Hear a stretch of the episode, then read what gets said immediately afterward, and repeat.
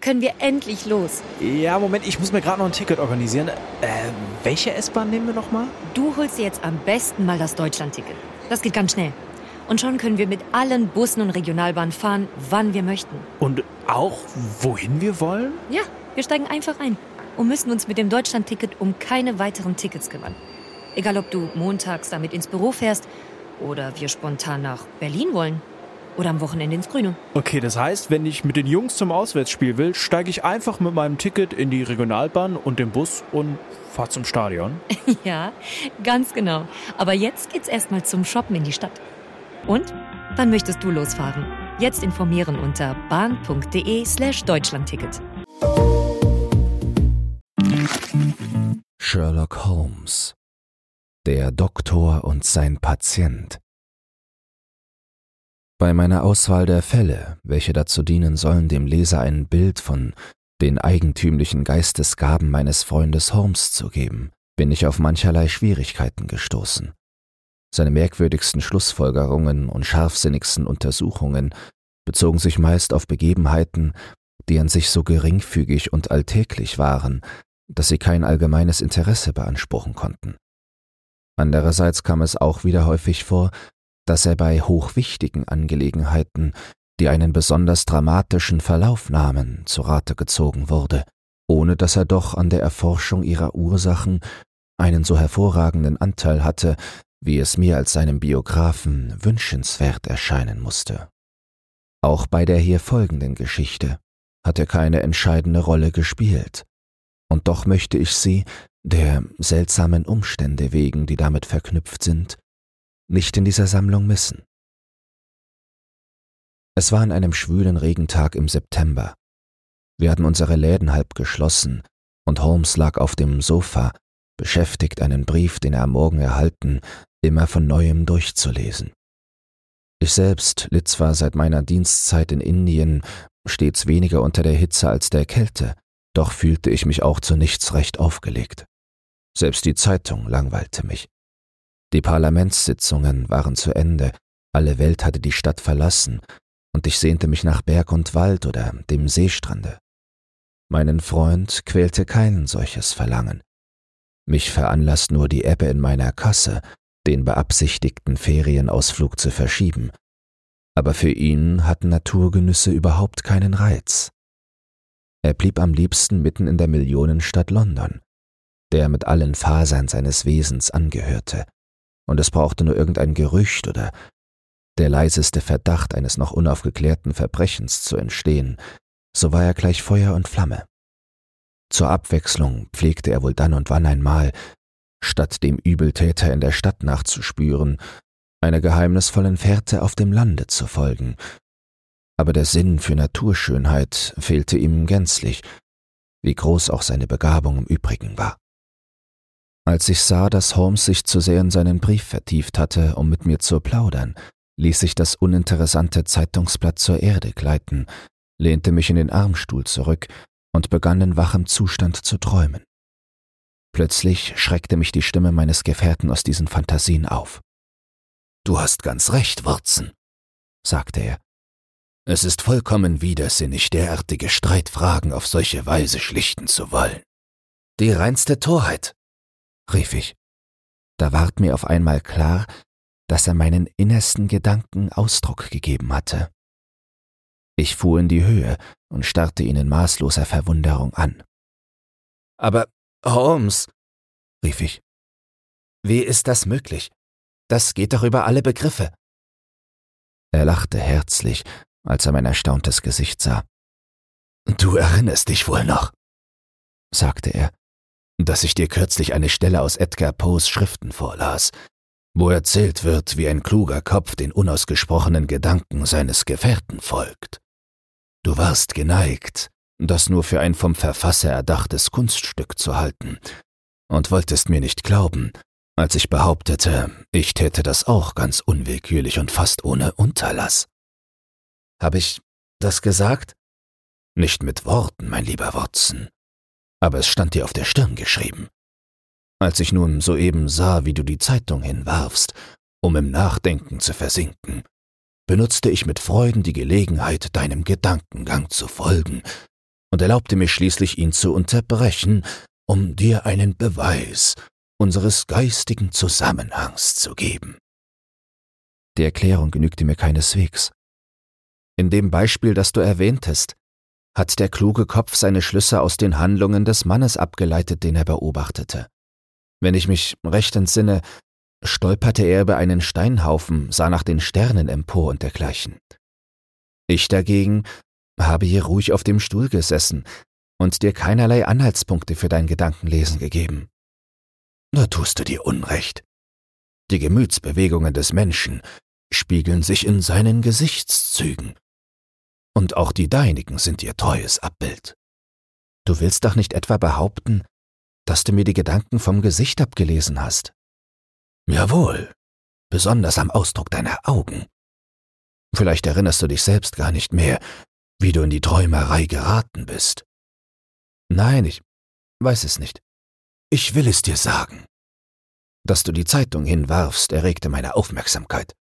Du saßest eine Minute lang gedankenlos da, dann schweiften deine Augen nach dem Bilde des Generals Gordon hinüber, das du dir neu hast einrahmen lassen, und ich sah in der Veränderung deines Ausdrucks, dass deine Gedanken eine bestimmte Richtung annahmen, die du jedoch nicht lange verfolgtest.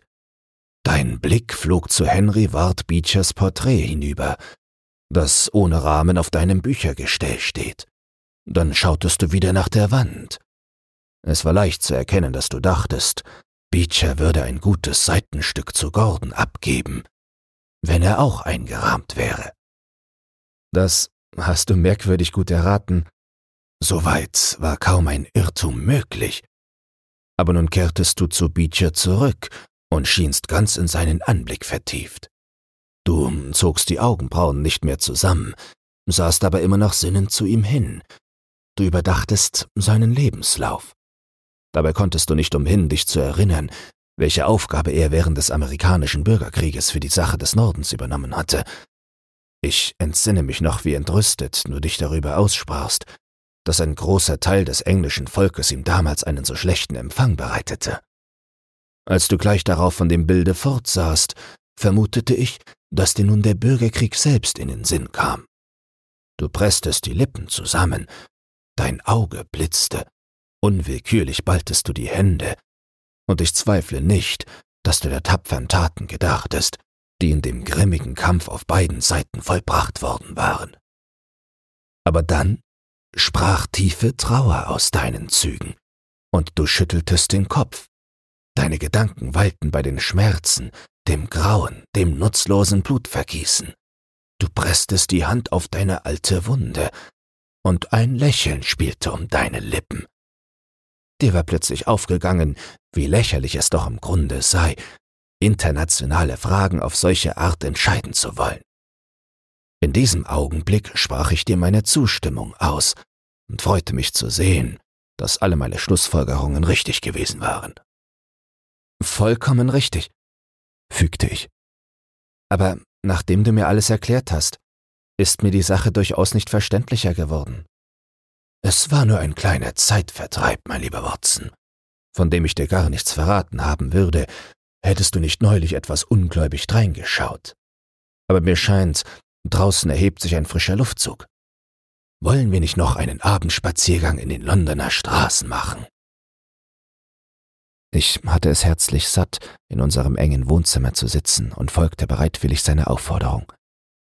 Drei Stunden lang streiften wir in Fleet Street und dem Strand umher und betrachteten das vielgestaltige Menschengetriebe, das dort fortwährend auf und nieder wogt. Holmes ließ seiner Beobachtungsgabe freien Lauf, seine anziehenden Gespräche und scharfsinnigen Bemerkungen fesselten und belustigten mich in hohem Grade. Erst gegen zehn Uhr kehrten wir in die Baker Street zurück. Ein Einspänner wartete vor unserer Tür. Hm, ein Doktorwagen, wie ich sehe, sagte Holmes. Offenbar ein praktischer Arzt. Erst kurze Zeit im Beruf, hat aber schon viel zu tun. Er will sich vermutlich Rat bei uns holen. Ein Glück, dass wir rechtzeitig nach Hause gekommen sind. Ich kannte meinen Freund genügsam, um mich über seine Schlüsse nicht sonderlich zu wundern. Ein Korb mit chirurgischen Instrumenten, der im Innern des Wagens hing und von den Laternen beschienen wurde, hatte ihm alle diese Einzelheiten verraten. Oben in unserem Fenster sahen wir Licht, ein Zeichen, dass der späte Besuch wirklich uns galt. Nicht ohne Neugier, was mein Kollege um diese Stunde noch hier zu suchen kam, folgte ich Holmes in unsere Behausung. Ein bleicher Mann mit hagerem Gesicht und blondem Backenbart stand von dem Stuhle auf, als wir eintraten. Er mochte etwa 34 Jahre alt sein, aber seine ungesunde Farbe und die eingefallenen Wangen erzählten von einer Lebensweise, die seine Kraft verzehrt und ihn früh alt gemacht hatte. Sein Wesen war schüchtern und unsicher, und seine schmale weiße Hand, die er beim Aufstehen auf das Kaminsims legte, hätte besser für einen Künstler als für einen Chirurgen gepasst. Er trug einen schwarzen Überrock und dunkle Beinkleider, nur seine Krawatte hatte ein wenig Farbe. Guten Abend, Herr Doktor, redete ihn Holmes freundlich an. Es ist gut, dass Sie nicht länger als ein paar Minuten auf uns zu warten brauchten. Sie haben wohl mit meinem Kutscher gesprochen. Nein, ich sehe es an dem Licht hier auf dem Nebentisch.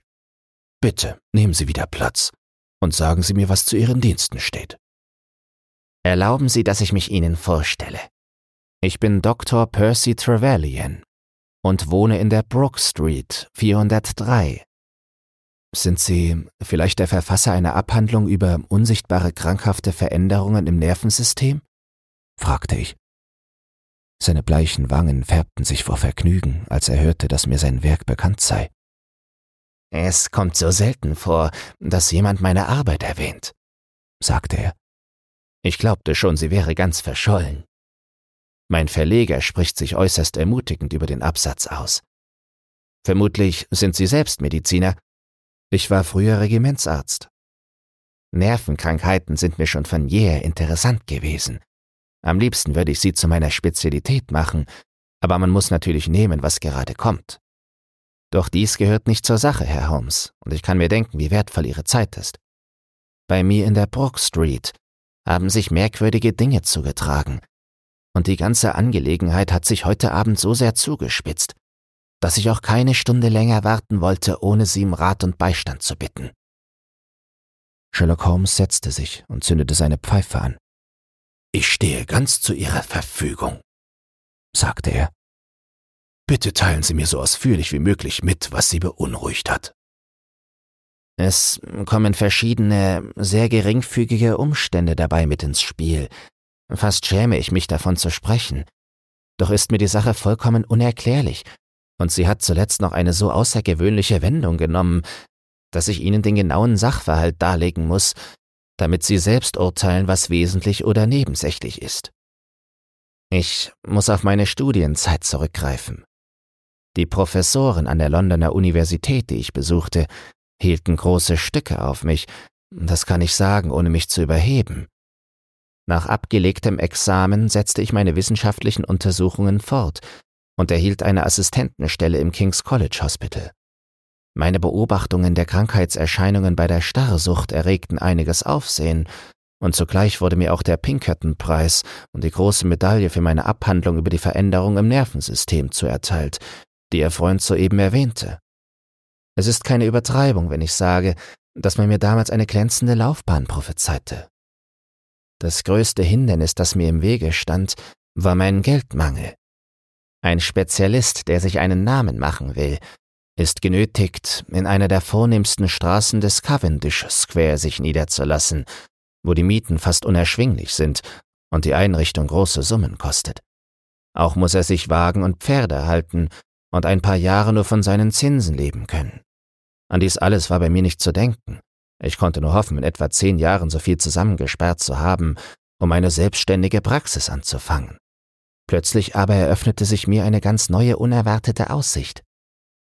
Ein Herr namens Blessington, der mir völlig fremd war, trat eines Morgens zu mir ins Zimmer und begann ohne alle Einleitung Sind Sie nicht derselbe Percy Trevelyan, der ein so vorzügliches Examen gemacht und kürzlich einen großen Preis erhalten hat? Ich verbeugte mich. Antworten Sie mir frei und offen, fuhr er fort. denn das wird Ihnen nur zum Vorteil gereichen.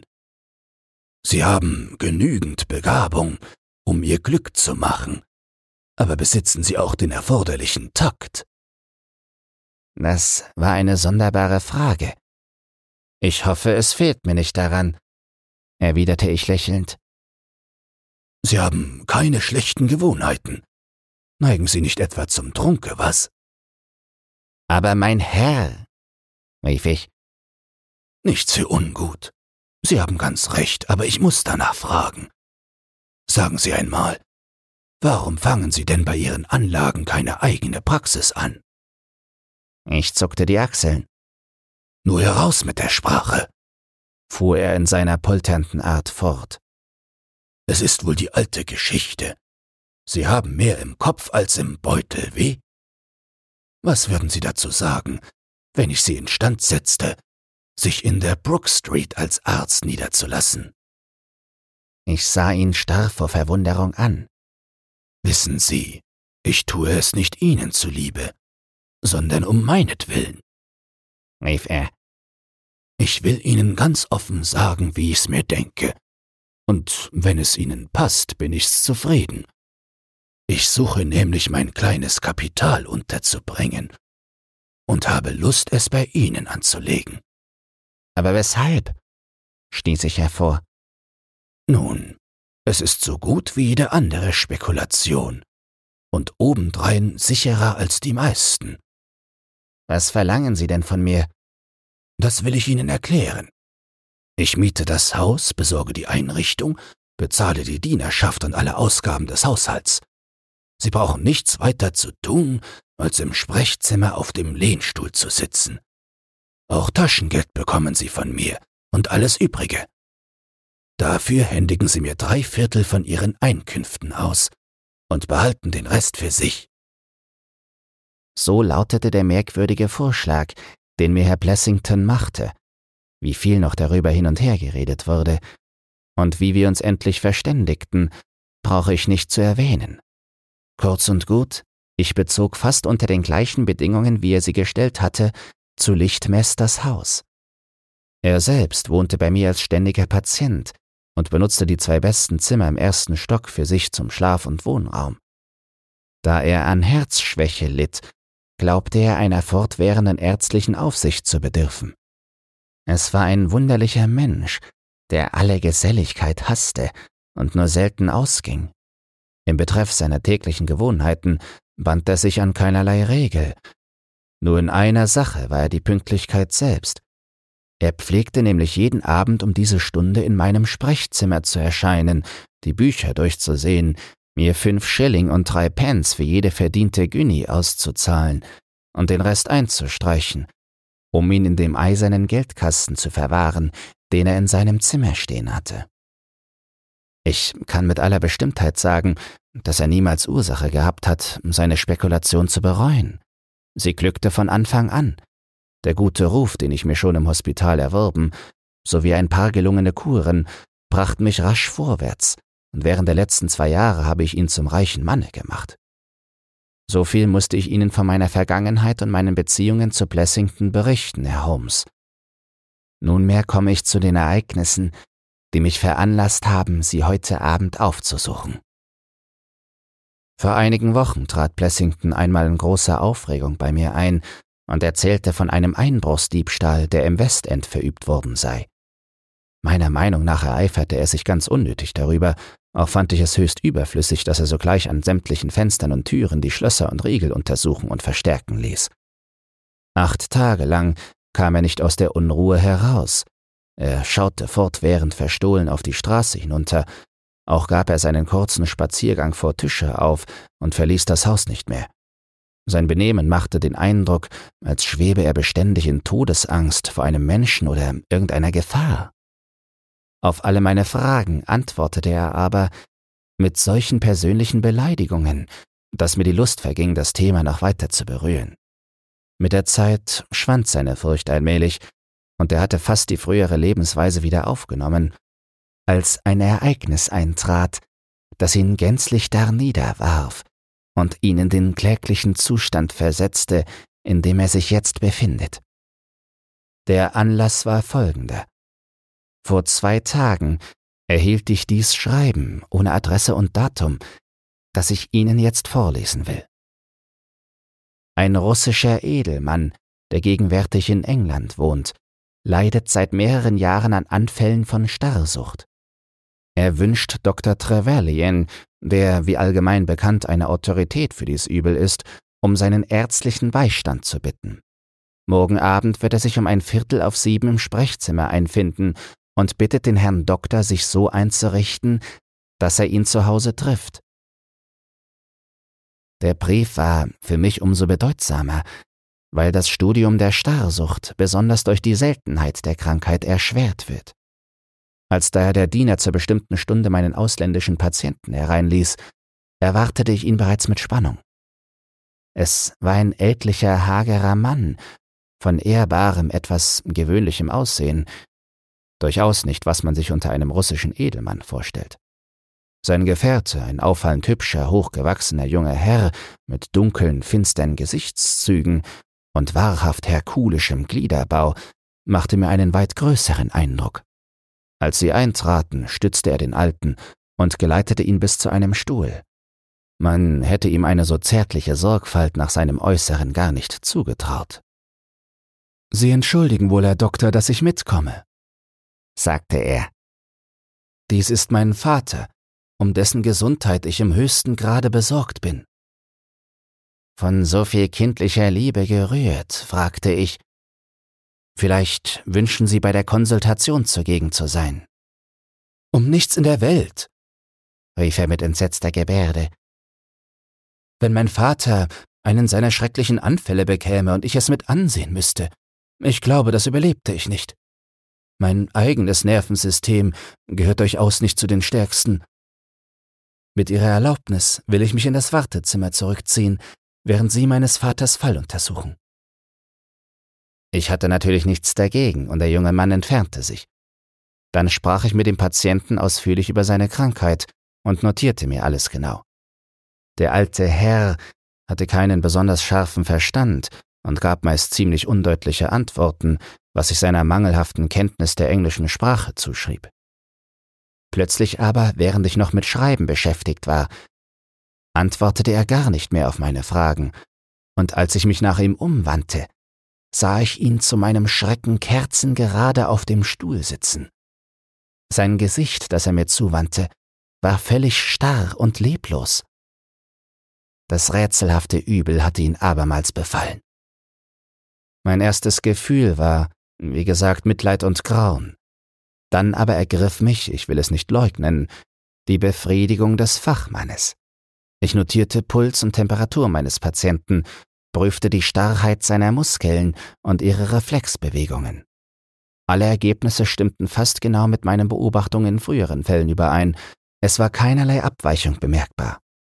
Das Einatmen von Amylnitrit hatte bei ähnlicher Gelegenheit schon gute Dienste getan, und ich wollte seine Wirkung auch jetzt wieder erproben. Da die Flasche unten im Laboratorium war, ließ ich meinen Patienten auf dem Stuhl sitzen und lief hinunter, sie zu holen. Ich musste ein Weilchen nach dem Mittel suchen und kehrte erst nach etwa fünf Minuten wieder zurück. Nun stellen Sie sich mein Erstaunen vor, als ich das Zimmer leer fand. Der Kranke war verschwunden. Natürlich stürzte ich gleich ins Wartezimmer. Der Sohn war auch fort. Die Haustür wurde tagsüber nicht verschlossen. Mein Diener, der die Patienten einzulassen pflegt, ist noch neu und nicht sehr aufgeweckt. Gewöhnlich wartet er unten und kommt erst heraufgesprungen, um die Herrschaften hinaus zu begleiten, wenn ich im Sprechzimmer klingle. Er hatte nichts gehört, und die Sache blieb völlig rätselhaft.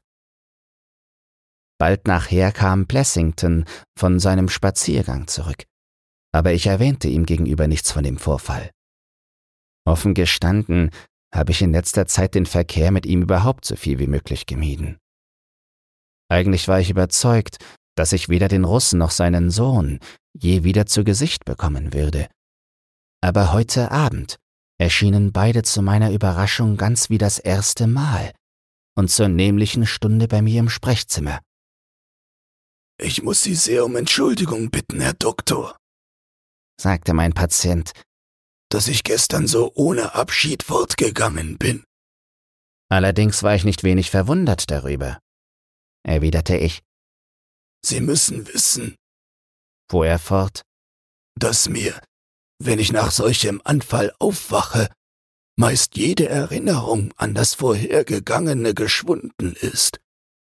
Ich muss wohl, während ihrer Abwesenheit, in noch halb bewusstlosem Zustand zum Hause hinaus und auf die Straße gegangen sein.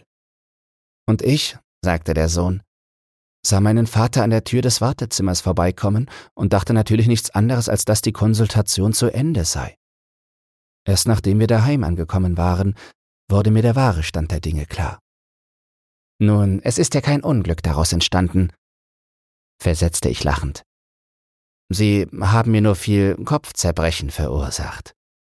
Wenn Sie, mein Herr, sich gefälligst wieder ins Wartezimmer verfügen wollen, können wir die so plötzlich abgebrochene Konsultation gleich wieder aufnehmen. Etwa eine halbe Stunde lang sprach ich mit dem alten Herrn über seine Symptome, verschrieb ihm eine Arznei und sah ihn dann sich am Arm seines Sohnes entfernen. Ich sagte Ihnen schon, dass Blessington um diese Zeit seinen täglichen Spaziergang zu machen pflegte. Er kam bald nachher zurück, und ich hörte ihn die Treppe hinaufgehen. Im nächsten Augenblick stürmte er aber wieder herunter und in mein Sprechzimmer, wie wahnsinnig vor Angst und Schrecken. Wer ist bei mir im Zimmer gewesen? rief er. Kein Mensch, entgegnete ich. Das ist eine freche Lüge, kreischte er. Kommen Sie und überzeugen Sie sich selbst. Ich hielt ihm die beleidigende Rede zugute, da er vor Furcht ganz vor Sinnen schien. Als ich mit ihm hinaufging, zeigte er mir verschiedene Fußspuren auf dem hellen Teppich. Sollten die etwa von mir herrühren? rief er. Die Abdrücke waren viel zu groß dazu und offenbar ganz frisch. Es hat heute Nachmittag stark geregnet, wie Sie wissen, und außer den beiden Russen waren keine Patienten bei mir gewesen. Es ließ sich nicht anders erklären, als dass der Mann im Wartezimmer aus irgendeinem mir unbekannten Grunde in Blessingtons Wohnung hinaufgegangen war, während ich mich mit seinem Vater besprach. Nichts war von der Stelle gerückt oder entwendet worden. Die Fußspuren bildeten den einzigen Beweis, dass wirklich jemand im Zimmer gewesen war. Blessington regte sich ganz maßlos über den Vorfall auf, der natürlich keinem gleichgültig gewesen wäre. Er sank laut schluchzend in seinen Stuhl, und war kaum imstande, einen zusammenhängenden Satz herauszubringen. Auf seinen Wunsch beschloss ich, mir bei Ihnen Rat zu holen, Herr Holmes. Die Sache ist doch wirklich höchst seltsam, obgleich er ihr entschieden eine viel zu große Wichtigkeit beilegt. Wenn Sie die Güte hätten, mit mir im Wagen zurückzukommen, würde sich Blessington vielleicht einigermaßen beruhigen. Dass es Ihnen gelingen könnte, eine Erklärung für den merkwürdigen Vorfall zu finden, wage ich kaum zu hoffen. Entdeckt den neuen Podcast der Autostadt. Der Rundgang startet oben. In der vierten Folge treffen wir Roland Kalweit, der die Konzerte in der Autostadt organisiert. Er verrät, wie anspruchsvoll Stars sein können, warum Alice Cooper jetzt einen ID-Bus fährt und welcher Musiker bei der Farbe Orange einen Schock bekam. Noch mehr spaßige Anekdoten hört ihr im Autostadt-Podcast Der Rundgang startet oben, an jedem ersten Donnerstag im Monat. Sherlock Holmes hatte dem langen Bericht so gespannt zugehört, dass ich wohl sah, wie sehr ihn die Angelegenheit interessierte. Zwar blieben seine Gesichtszüge regungslos wie immer, aber mehr und mehr senkten sich die Lider über seine Augen, und immer dichter qualmte der Rauch seiner Pfeife bei jeder überraschenden Wendung in der Geschichte. Kaum hatte der Arzt geendet, als Holmes, ohne ein Wort zu sagen, aufsprang mir meinen Hut in die Hand drückte, den seinigen vom Tische nahm und Dr. Trevelyan zur Tür hinausfolgte. Eine Viertelstunde später hielten wir vor seinem Wohnhause in der Brook Street, das düster und schmucklos dalag, wie die meisten Geschäftshäuser im Westend.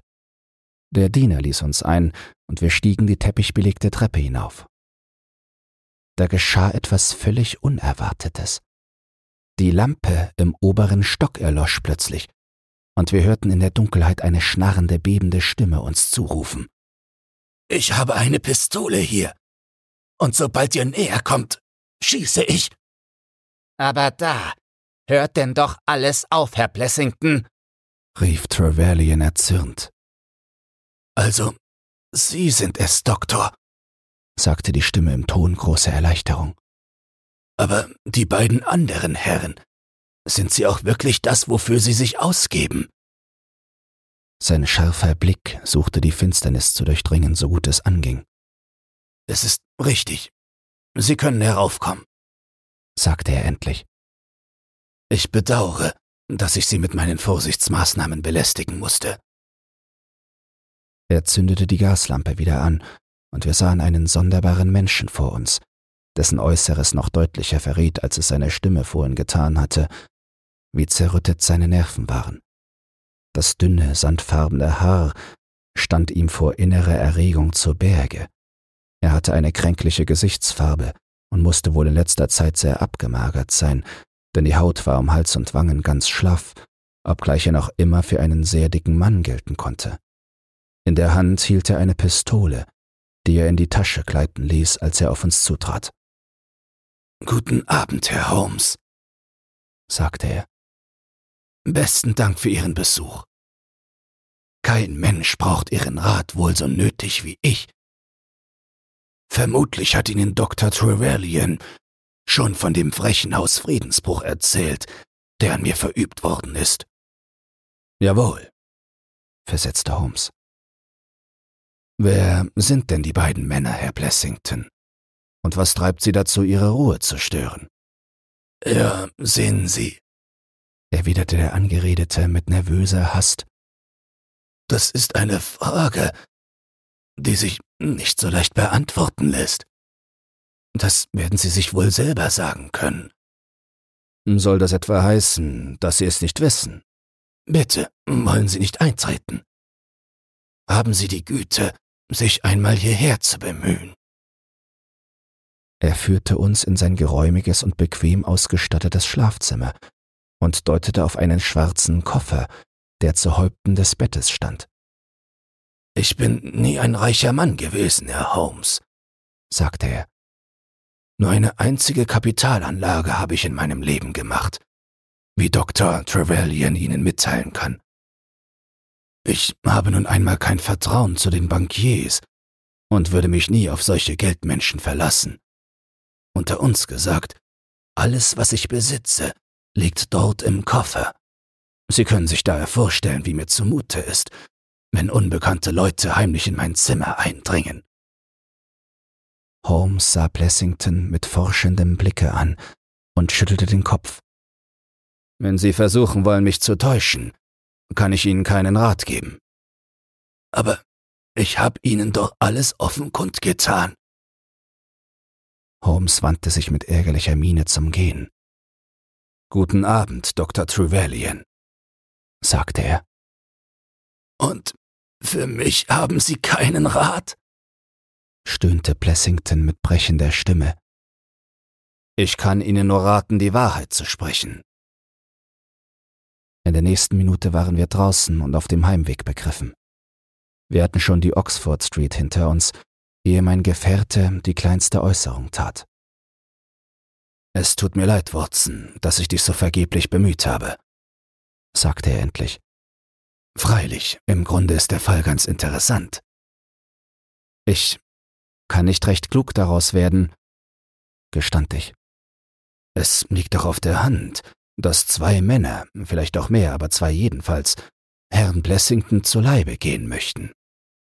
Ich bin fest überzeugt, dass der Jüngere sowohl das erste als das zweite Mal in Blessingtons Zimmer war, während sein Helfershelfer durch schlaue Vorspiegelungen die Aufmerksamkeit des Doktors zu fesseln wusste. Aber die Starrsucht, ein geschickter Betrug, Watson. Obgleich ich dem Herrn Spezialisten gegenüber das nicht auszusprechen wage. Gerade diese Krankheit lässt sich sehr leicht vortäuschen. Ich habe es selbst schon getan. Nun, und was weiter? Es traf sich bei beiden Gelegenheiten ganz zufällig, dass Plessington gerade abwesend war. Sie wählten die ungewöhnliche Stunde für ihre Besuche offenbar, damit kein anderer Patient im Wartezimmer wäre. Dass dies gerade mit Plessingtons täglichem Ausgang zusammentraf, wussten sie nicht. Sie scheinen demnach mit seinen Gewohnheiten wenig vertraut. Wäre es ihnen nur um Beute zu tun gewesen, so hätten sie wenigstens den Versuch gemacht, sein Geld zu finden. Es lässt sich einem Menschen unfehlbar am Gesicht absehen, wenn ihm um seine eigene Haut bange ist. Unmöglich kann er sich Feinde gemacht haben, die ihn mit solcher Rachsucht verfolgen, ohne dass er selbst darum weiß. Ich nehme daher als gewiss an, dass er die Männer kennt und seine Gründe hat, es nicht einzugestehen. Indessen ist es möglich, dass wir ihn morgen in einer mittelsameren Stimmung finden. Noch eine andere Möglichkeit wäre vorhanden, sagte ich. Es ist zwar im höchsten Grade unwahrscheinlich, aber doch denkbar, dass die Begebenheit mit dem starrsüchtigen Russen und dessen Sohn auf bloßer Erfindung beruht und Trevelyan selbst zu irgendwelchem Zweck in Blessingtons Zimmer gewesen ist. Beim Schein der Gaslaterne sah ich, wie belustigt Holmes über meinen glänzenden Einfall lächelte. Auch mir kam gleich zuerst diese Lösung der Angelegenheit in den Sinn, mein Junge, sagte er. Aber bald wurde mir die Richtigkeit von des Doktors Angaben klar. Der jüngere Mann hatte so deutliche Fußspuren auf der Treppe zurückgelassen, dass ich gar nicht erst ins Zimmer zu gehen brauchte, um sie dort zu sehen. Seine Schuhe sind vorne breit und nicht spitz wie Blessingtons, auch fast anderthalb Zoll länger als des Doktors Stiefel. Darüber, dass er der Eindringling war, besteht also nicht der leiseste Zweifel, wie du mir zugeben wirst. Wir wollen jetzt die Sache beschlafen. Mich würde es sehr wundern, wenn wir nicht morgen früh neue Nachricht aus der Brook Street erhielten. Sherlock Holmes Prophezeiung sollte sich bald auf tragische Weise erfüllen. Am nächsten Morgen gegen halb acht, als kaum der Tag graute, sah ich ihn im Schlafrock neben meinem Bette stehen. Draußen wartet eine Droschka auf uns, Watson, sagte er. Was gibt es denn? Es handelt sich um die Geschichte in der Brook Street. Ist etwas Neues geschehen? allem Anschein nach. Holmes öffnete den Fensterladen. Sieh her. Ein Blatt aus dem Notizblock und mit Bleistift darauf gekritzelt. Um Gottes Willen kommen Sie schnell. P.T. Unser Freund, der Doktor, hat es in schrecklicher Aufregung geschrieben. Mach dich fertig, alter Junge. Es ist ein dringender Hilferuf. Etwa eine Viertelstunde später waren wir wieder in der Wohnung des Arztes. Er kam uns mit entsetzter Miene entgegengestürzt. Ist das eine Geschichte? rief er, sich mit beiden Händen den Kopf haltend. Was gibt's denn? Blessington hat sich umgebracht. Wahrhaftig. Ja, er hat sich heute Nacht erhängt. Der Doktor ging voran, und wir betraten sein Wartezimmer. Der Schreck ist mir in alle Glieder gefahren. Ich weiß kaum mehr, was ich tue, rief er. Die Polizei ist schon oben. Wann haben Sie es entdeckt? Man bringt ihm jeden Morgen eine Tasse Tee hinauf. Als das Mädchen gegen sieben ins Zimmer trat, sah sie das Unglück. Er hatte den Strick an den Haken in der Decke gebunden, wo gewöhnlich die große Lampe hängt, und war dann von demselben Koffer heruntergesprungen, den er uns gestern gezeigt hat. Holmes stand tief in Gedanken da. Wenn Sie erlauben, sagte er endlich, möchte ich oben den Tatbestand in Augenschein nehmen. Wir stiegen die Treppe hinauf und der Doktor folgte. Als wir ins Schlafzimmer traten, bot sich uns ein grauenhafter Anblick dar. Blessington, der dort am Stricke baumelte, sah kaum noch einem Menschen gleich. Sein Hals war stark in die Länge gezogen, wie der eines gerupften Huhnes, und im Gegensatz dazu nahm sich der übrige Körper umso aufgeschwemmter und formloser aus. Er war nur mit seinem langen Nachthemd bekleidet, aus dem die geschwollenen Füße und Fußgelenke starr und steif hervorsahen. Neben der Leiche stand ein schneidig aussehender Polizeibeamter, der sich Notizen in sein Taschenbuch machte. Ach, Sie sind's, Holmes, sagte er, als mein Freund eintrat. Das freut mich sehr. Guten Morgen, Lana, versetzte Holmes. Sie werden gewiss nicht glauben, dass ich mich hier unberufen eindrängen will. Wissen Sie schon etwas von dem, was vorausgegangen ist, ehe es zu diesem Ende kam? Ja, man hat mir einiges mitgeteilt. Haben Sie bereits eine Ansicht darüber? Soweit ich sehen kann, ist der Mann aus Furcht von Sinnen gekommen. Er hat die Nacht über im Bett gelegen und geschlafen. Man sieht noch den tiefen Eindruck in den Kissen.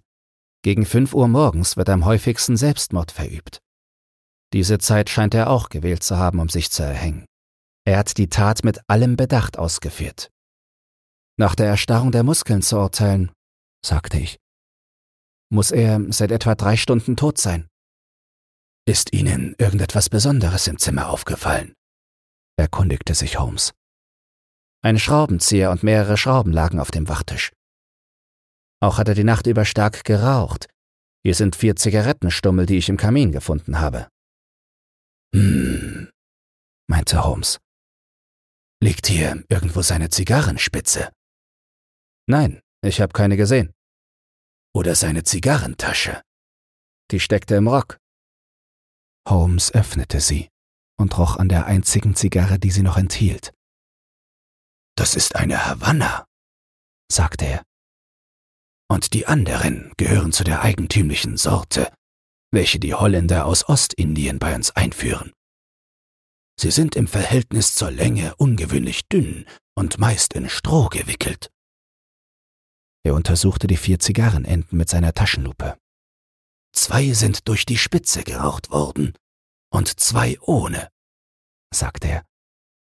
Zwei hat man mit einem etwas stumpfen Messer abgeschnitten und die anderen beiden mit sehr scharfen Zähnen abgebissen. Es handelt sich hier um keinen Selbstmord, Lanner. Der Mann ist nach einem wohlüberlegten Plan von ein paar Bösewichten mit kaltem Blut umgebracht worden. Unmöglich, rief der Polizeibeamte. Weshalb? Wozu sollten die Verbrecher für ihr Opfer eine so unbequeme Todesart wählen? Das müssen wir zu ergründen suchen. Wie hätten sie hineinkommen können? Durch die Haustür. Die Eisenstange lag am Morgen noch vor. Dann hat man sie angelegt, nachdem sie draußen waren. Woher wissen Sie das alles? Ich habe Ihre Fußspuren gesehen. Entschuldigen Sie mich einen Augenblick. Vielleicht kann ich Ihnen dann noch Näheres berichten. Er ging nach der Tür, untersuchte das Schloss auf seine methodische Art, zog den Schlüssel heraus, der auf der Innenseite steckte, und betrachtete ihn gleichfalls. Auch das Bett, den Teppich, die Stühle, den Kaminsims, den Leichnam und den Strick unterwarf er einer genauen Besichtigung. Hierauf schnitten wir mit Hilfe des Polizisten den Unglücklichen ab und breiteten schweigend ein Tuch über die Leiche. Wo kam der Strick her? fragte Holmes. Trevelyan zog ein zusammengerolltes Seil unter dem Bett hervor. Es ist ein Stück hiervon, sagte er. Blessington schwebte in steter Furcht vor Feuersgefahr und hielt immer ein Rettungsseil in seiner Nähe bereit, damit er durchs Fenster entkommen könnte, falls die Treppe in Brand geriete. Das hat Ihnen viele Mühe erspart, äußerte Holmes nachdenklich. Jawohl, die Tatsachen liegen klar auf der Hand, und mich soll's nicht wundern, wenn ich Ihnen bis heute Nachmittag auch alle Beweggründe mitteilen kann. Das Bild von Blessington dort auf dem Kaminsims will ich mitnehmen. Vielleicht erleichtert es mir meine Nachforschung. Aber Sie haben uns ja noch gar nichts erklärt, rief der Doktor. Über die Reihenfolge der Ereignisse kann doch wohl kein Zweifel mehr bestehen. Drei Leute waren an dem Verbrechen beteiligt, der junge Mensch, der alte und ein dritter, über den ich noch im Dunkeln bin. Die ersten beiden stellten den russischen Edelmann und seinen Sohn vor. Wir sind also imstande, sie genau zu beschreiben. Sie wurden von ihrem Helfershelfer ins Haus eingelassen. Wenn ich Ihnen einen Rat geben darf, Lana, so wäre es der, den Diener zu verhaften, der, wie ich höre, erst kürzlich bei dem Herrn Doktor eingetreten ist. Der Mensch ist nirgends zu finden, sagte Trevelyan. Die Köchin und das Hausmädchen haben schon vergebens nach ihm gesucht. Holmes zuckte die Achseln. Er hat eine ziemlich bedeutende Rolle in dem Trauerspiel gehabt. Die drei Leute sind auf den Fußspitzen die Treppe hinangeschlichen. der Alte voraus, dann der junge Mann und der Unbekannte zuletzt. Aber bester Holmes, rief ich. Die Fußspuren lassen sich nicht verwechseln. Schon gestern Abend habe ich gelernt, sie zu unterscheiden. Als die drei an Blessingtons Stube kamen, fanden sie zwar die Tür verschlossen, doch gelang es ihnen mit Hilfe eines Drahtes, den Schlüssel umzudrehen. Selbst ohne Lupe können sie die Kratzer hier am Schlüsselbart erkennen. Vielleicht schlief er noch oder war so von Furcht gelähmt, dass er nicht nach Hilfe rufen konnte. Aber selbst wenn er noch Zeit dazu hatte, ist der Schrei wohl ungehört verhallt. Das Haus hat dicke Wände. Nachdem sie ihrer Beute sicher waren, haben sie vermutlich eine Beratung gehalten, eine Art Gerichtssitzung. Sie muss einige Zeit in Anspruch genommen haben, denn währenddessen sind die Zigarren geraucht worden. Der Alte saß im Lehnstuhl und rauchte aus der Zigarrenspitze. Der Jüngere hat dort drüben Platz genommen und die Zigarrenasche an der Kommode abgestrichen. Der Dritte ist im Zimmer auf und ab gegangen. Blessington wird wohl aufrecht im Bett gesessen haben, das lässt sich aber nicht mit voller Gewissheit behaupten. Die Sache endete damit, dass sie Blessington packten und aufhängten. Es war schon alles so genau überlegt und vorbereitet, dass sie, wie ich glaube, eine Art Kloben und kleine Winde oder Rolle mitgebracht haben, die als Galgen dienten und mittels der Schrauben an der Wand befestigt werden sollten. Als sie aber den Haken sahen, sparten sie sich natürlich die Mühe. Sobald ihr Werk getan war, machten sie sich aus dem Staube, und der Helfershelfer sperrte die Tür wieder hinter ihnen zu. Wir hatten alle mit der größten Spannung auf den Bericht über die nächtlichen Ereignisse gehorcht, für welchen Holmes nur so kleine und geringfügige Anhaltspunkte besaß, dass wir seinen Schlüssen kaum zu folgen vermochten. Der Polizeibeamte eilte nun spornstreichs fort, um des Dieners habhaft zu werden. Holmes und ich aber kehrten in die Baker Street zurück. Gleich nach dem Frühstück stand mein Freund vom Tische auf. Um drei bin ich wieder hier, sagte er. Ich habe für diese Stunde den Doktor und den Polizeibeamten zu einer Zusammenkunft herbestellt. Dann werde ich hoffentlich alles aufklären können, was an der Sache jetzt noch dunkel ist. Die beiden Herren fanden sich zur bestimmten Zeit ein, aber es wurde drei Viertel auf vier, bevor mein Freund erschien. Als er eintrat, sah ich sofort an seiner Miene, dass ihm sein Vorhaben geglückt sein müsse. Was gibt's Neues, Lanne? Wir haben den Diener. Vortrefflich. Und ich habe die anderen. Was? Gefangen? riefen wir alle drei. Das nicht, aber ich weiß, wer Sie sind. Der Mann, der sich Blessington nannte, ist auf dem Polizeiamt genau bekannt und seine Mörder nicht minder. Sie heißen Biddle, Hayward und Moffat. Die Räuberbande, die Worthingtons Bank geplündert hat, rief Lanner erstaunt. Ganz recht, versetzte Holmes. So war Blessington kein anderer als Sutton. Jawohl. Dann ist ja alles sonnenklar. Trevelyan und ich sahen einander ganz verwirrt an. Ihr werdet doch von dem großen Einbruchsdiebstahl in Worthingtons Bankhaus gehört haben, sagte Holmes. Fünf Leute waren daran beteiligt. Jene vier und ein fünfter namens Cartwright. Der Türhüter Tobin wurde ermordet und die Diebe entkamen mit 7000 Pfund. Das geschah im Jahre 1875. Sie wurden alle fünf festgenommen, aber die Beweise genügten nicht, sie zu überführen. Da wurde Plessington, oder vielmehr Sutton, der schlimmste der ganzen Bande, zum Verräter. Auf seine Aussage hin kam Cartwright an den Galgen und die drei anderen erhielten jeder 15 Jahre Zucht aus. Kürzlich wurden sie entlassen, einige Jahre bevor ihre Strafzeit um war, und sie hatten nichts Eiligeres zu tun, als den Verräter ausfindig zu machen und den Tod ihres Kameraden zu rächen. Ihre beiden ersten Versuche, ihm zu Leibe zu gehen, misslangen, aber beim dritten Mal erreichten sie ihren Zweck. Verstehen Sie nun alles, Herr Doktor, oder kann ich Ihnen noch irgendeine Erklärung geben? Sie haben uns alles merkwürdig übersichtlich dargestellt, sagte Trevelyan. Wahrscheinlich hatte er an dem Tage, als er so aufgeregt war, Ihre Entlassung aus dem Zuchthaus in der Zeitung gelesen. Natürlich. Was er von dem Einbruch gefaselt hat, war die reinste Erfindung. Aber warum vertraute er sich Ihnen nicht an? Er wollte seine wahre Persönlichkeit so lange wie möglich vor aller Welt verbergen, denn die Rachsucht seiner früheren Kameraden war ihm wohl bekannt. Deshalb verschwieg er sein schmachvolles Geheimnis.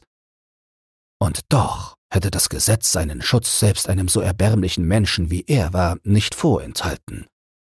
Ja, ja, Lana, der Schild des Gesetzes deckt den Verfolgten nicht immer in der Stunde der Gefahr, aber das Schwert der Gerechtigkeit ist stets bereit, die Missetat zu rächen. Das ist die merkwürdige Geschichte des Doktors in der Brook Street und seines Patienten. Von den Mördern hat die Polizei seit jener Nacht keine Spur entdeckt. Man vermutet, dass sie sich unter den Passagieren des englischen Dampfers Nora Craner befanden, der vor einigen Jahren an der portugiesischen Küste, wenige Meilen nördlich von Oporto, mit Mann und Maus untergegangen ist. Das Verfahren gegen den Diener musste aus Mangel an vollgültigen Beweisen eingestellt werden. Und der Mord in der Brook Street blieb ein Geheimnis. Wenn dir dieses Hörbuch gefallen hat, dann teile es oder lass eine Podcast-Bewertung da. Zudem hast du die Möglichkeit, unter den Shownotes bei Spotify anhand von Umfragen und Kommentaren mitzubestimmen, wohin es mit diesem Podcast gehen soll. Du hast Lob, Kritik oder einen Textwunsch, dann lass es mich wissen. Doch nun viel Spaß beim nächsten Hörbuch und eine geruhsame Nacht.